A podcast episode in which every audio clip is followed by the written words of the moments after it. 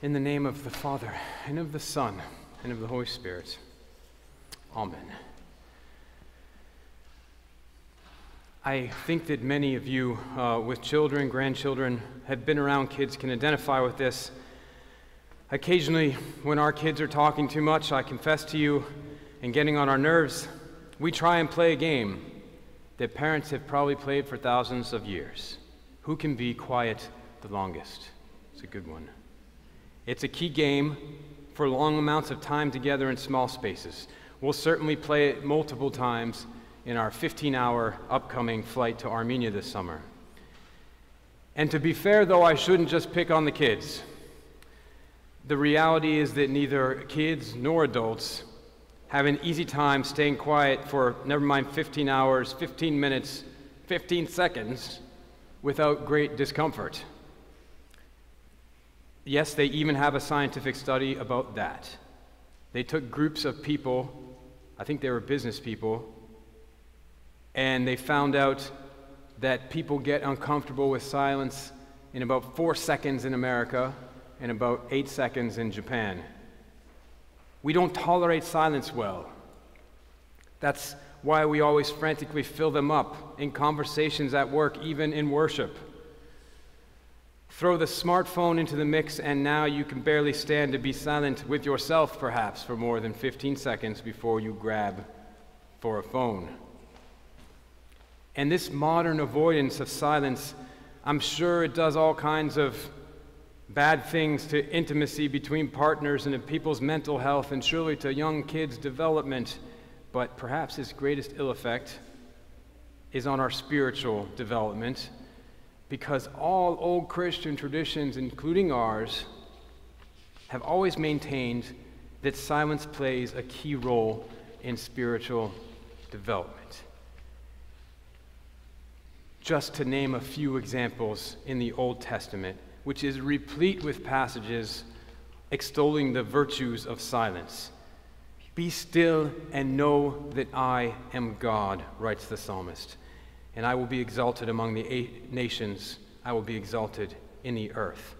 So, paradoxically, from that psalm, you see that our silence before God somehow makes him speak louder. And then in Psalm 62, we read, For God alone, O my soul, wait in silence, for my hope is from him. And there we see that silence seems to be key to discernment. It helps us to know which voice is of God and which ones aren't. And finally, we even read that silence helps us take just action. The Lord will fight for you, we read in Exodus, and you have only to be silent. And perhaps the greatest demonstration of the importance of silence in the spiritual life can be found in the book of the prophet Elijah, whose feast we actually celebrate in the Armenian church today. If you heard in today's readings, you see how Elijah became this superstar prophet of God. You may have remembered me preaching about the story from the Old Testament when he defeats all of the idols very publicly, the heads of state, the heads of religion, and displays the one true God's power. But the importance of silence follows right after today's reading leaves off because obviously the royals and the priests and the power brokers were pretty embarrassed to be defeated by Elijah and his God and were looking for revenge. And so frightened, Elijah takes off for the mountains and he waits for God's next big sign. And it says that Elijah looked for God in the wind. And like when God parted the Red Sea for Moses. Then Elijah looked for God in the earthquake, as when God shook the mountain speaking to Moses. And then Elijah looked for God in the fire, as when God led his people through the wilderness by a pillar of fire. But God was not in the wind, he was not in the earthquake, and he was not in the fire. Elijah was looking for God in all of the known ways that he had come to know him before, but God was not there, only silence. I expect some of you can imagine Elijah's despair. It shouldn't be hard to imagine. If sometimes you found your old ways of praying don't seem to be working, if sometimes our sacred and beautiful hymns and scriptures seem rote and obscure, if sometimes it seems as though God has turned his back and can't be found in the usual places, not in church, not in prayer, not in life, just silence. But it is just in that silence, eventually, where Elijah's God was found. No longer distracted by the many old ways of hearing God, Elijah becomes attuned to that still small voice of God, is how the Bible puts it. The still small voice of God, and Elijah's overcome by God's presence.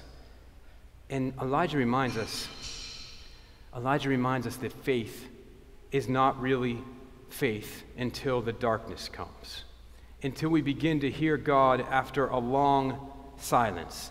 And what an important message for today in a world starved of silence. For faith is the patience to hang in there when all seems wrong and God seems ab- absent.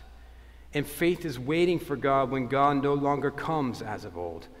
And faith is keeping your eyes and your ears open to discern God's presence in the most unexpected and unusual ways. Not in sounds, but in silence. Not in action, but in stillness. Not as of old, but as of right now. To put it how we did last Sunday, God's silence is not a rejection, but a reorientation. Silence is the beginning of letting go of our own will and putting our trust in God. And in silence, we find a new yearning for God, and from our yearning, that's where new faith is born. So, if the old ways of being with God aren't working for you, and if you're getting the answers, you aren't getting the answers you want, or sometimes anything at all from God, don't despair. You play a little game with God of who can be quiet the longest. Stop what you're doing, stop where you're looking, turn everything off, and listen to the still, small voice of God. Because when prayer is in the faintest whisper, the only way to hear is to get very close to God and to move far from the noise of our lives. In this silence, we will begin, we will begin to hear with our hearts what ear alone cannot hear that still small voice of God, which is mightier than thunder and echoes God's grace over all creation, now and always.